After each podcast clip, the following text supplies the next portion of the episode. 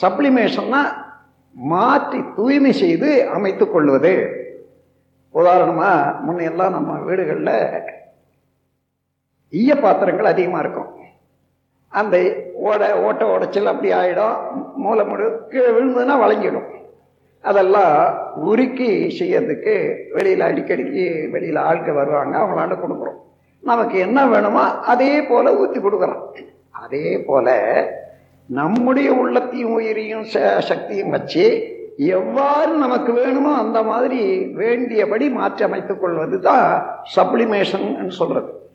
அந்த மாதிரி ஒரு மனிதனை மாற்றி அமைத்துக் கொள்ளக்கூடிய ஒரு நல்லதோர் பயிற்சி முறை இது. நல்ல தெரிந்து கொள்ளுங்க. முடிந்த வரையில படிப்படியாக உங்களுக்குள்ளாக ஒரு பத்து டிஃபெக்ட் தேவையில்லாத பதிவுகள் ஒன்று வச்சுக்கோங்க. பத்து பதிவுகளுக்கு நோட் பண்ணி வச்சுட்டு ஒரு மாதத்துக்கு ஒன்று ஒன்று நீக்கி கொள்வது என்ன வச்சுக்கோ? பத்து மாதம் எவ்வளவோ காலம் பத்து மாதம் ஒன்று ஒன்று நீங்கள் நீங்கள் நீங்கள் நீங்கள் அதை நீக்கக்கூடிய சக்தியும் அதிகமாகுது. இந்த நீக்கி விட்டதுனால அடையிற அனுபவம் ஆனந்தம் அப்போதான் மனிதனுக்கு உணர முடியும் அந்த நாம் வாழ்ந்து கொண்டிருக்கிறோம். வாழ்க்கை பற்றி வாழ்க்கையின் நோக்கத்தை பற்றி நாம் உணர்ந்து கொள்வோமேயானால் வாழ்க்கை வெற்றிகரமாக அமையும். மற்ற எல்லா உயிரினங்களை விட மனிதனிடம் ஆறாவது அறிவு அமைந்திருக்கிறது. ஐந்து புலன்கள் மூலமாக அறிய முடியாதது எதுவோ அதுதான் ஒன்று இறைநிலை இரண்டாவது உயிர்நிலை மூன்றாவது மனநிலை. These three are subjective phenomena மறைபொருட்கள். இந்த மறைபொருட்களை உணர்வதற்காக அமைத்திருக்கக்கூடிய அறிவுதான் ஆறாவது அறிவு.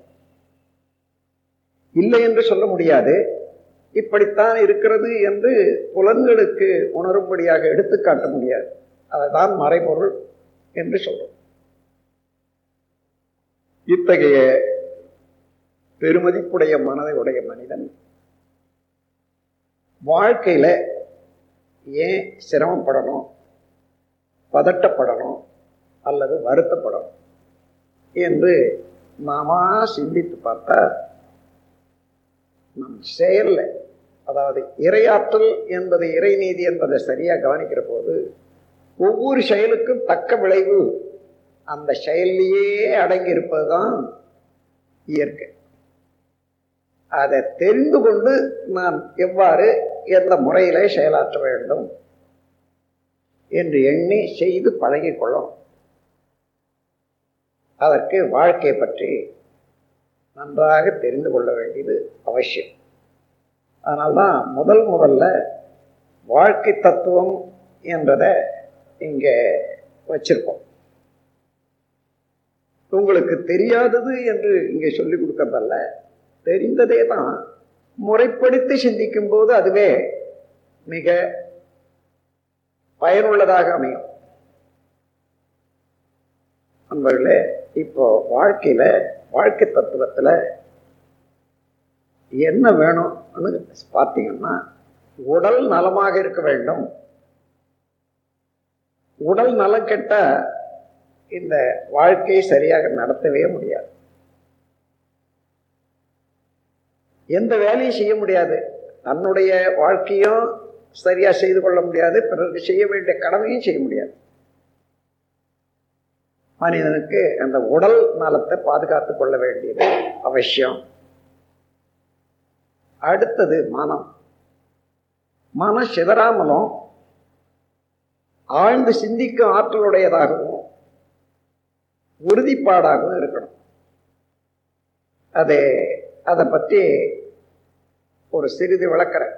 மனித மனம் ஒரு செகண்டுக்கு ஒரு சுழல்ல இருந்து நாற்பது சுழல் வரையில் இயங்கக்கூடியது மனித மனம்.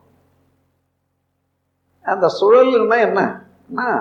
எந்த அலையானாலும் புறப்படுற இடத்துல இருந்து விரிந்து ஓடுது.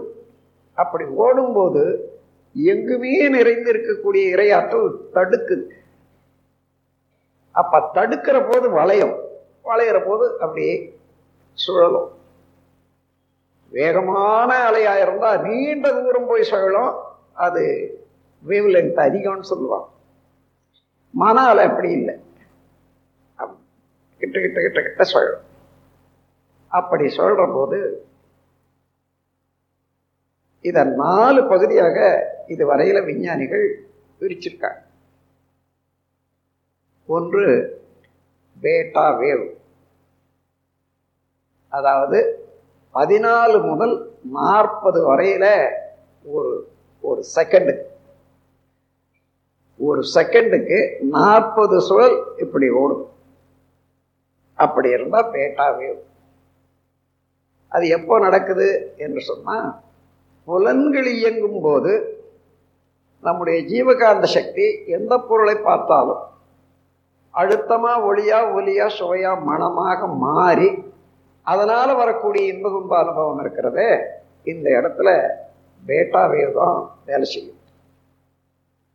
அப்படி ஒரு தடவை ரெண்டு தடவை நாங்கள் எதை செய்து பழகிட்டோமோ அதுவே பதிவாயிடும். அந்த பதிவின்படியே மீண்டும் இயங்கும். அப்படி இயங்குற போது அதே எண்ணம் அதையே செய்ய வேண்டிய அளவுக்கு உடலில் உள்ள செல்கள் எல்லாம் துடித்து அதே செயலாகவும் செய்யும். இது ஒரு சைக்கிள் மாதிரி. இப்போ இந்த பதினாலிருந்து நாற்பது வரையில் எப்பொழுதுமே ஓடிக்கொண்டிருப்பது வாழ்க்கைக்கு புலன்கள் இயக்கி அறிய வேண்டியது அவசியம்தான். ஆனால் பதினாலுலேருந்து இருபது வரையில் இருக்குமே. ஆனால் போதுமானது. இருபதுக்கு மேலே இருபத்தஞ்சி முப்பது நாற்பதெல்லாம் பொறாமை பேராசை கோபம் இவைகளில் தான் அதிக சுழல் வரும். அந்த மாதிரி அதிகமான சுழல் வர்ற போது நம்முடைய சக்தி செயல்படுறது. அதாவது சக்தி வீணாகிறது. டிரான்ஸ்ஃபார்மேஷன் ஆஃப் பயோமேக்னட்டிசம் அதனால மனித மனம் அமைதி இல்லாத போறோம். சிந்திக்க ஆற்றலே போயிடுது. புலன்கள் வழியே தான் செல்லுமே தவிர சிந்தனை செய்து புலனை அடக்கி இப்படிதான் செய்யணும். அளவோட முறையோட நாம் செயல்படணும் என்றது நிற்க முடியாது. அதற்காக இந்த தவ முறையை பெரியவங்க ஏற்படுத்தினாங்க குண்டலினி யோகத்துக்கு தமிழ்ல மனவளக்கலை என்ற பெயரை கொடுத்திருக்கிறேன். அது எல்லாரும் நீங்க விரும்புவீர்கள் என்று நான் எண்ணுகின்றேன். ஆகவே இந்த மனவளக்கலை அனைவரும் எளிதாக பயிலலாம் எளிதாக பின்பற்றலாம். பின்பற்றி எல்லோரும் இன்பமும் மகிழ்ச்சியும் அமைதியும் பெற்று உடல் நலம் நீளாயுள் நிறை செல்வம் உயர்ப்புகள் விஞ்ஞானம் இவற்றில் ஓங்கி சிறப்பாக வாழ வேண்டும் என்று எல்லாம் வல்ல இறைவனோடு மனதை இணைத்துக் கொண்டு உள்ளம் குளிர உங்கள் அனைவரையும் வாழ்த்தி உரை முடிக்கிறேன். நம் கடமை அறவாழ்வின் நாட்டத்தே.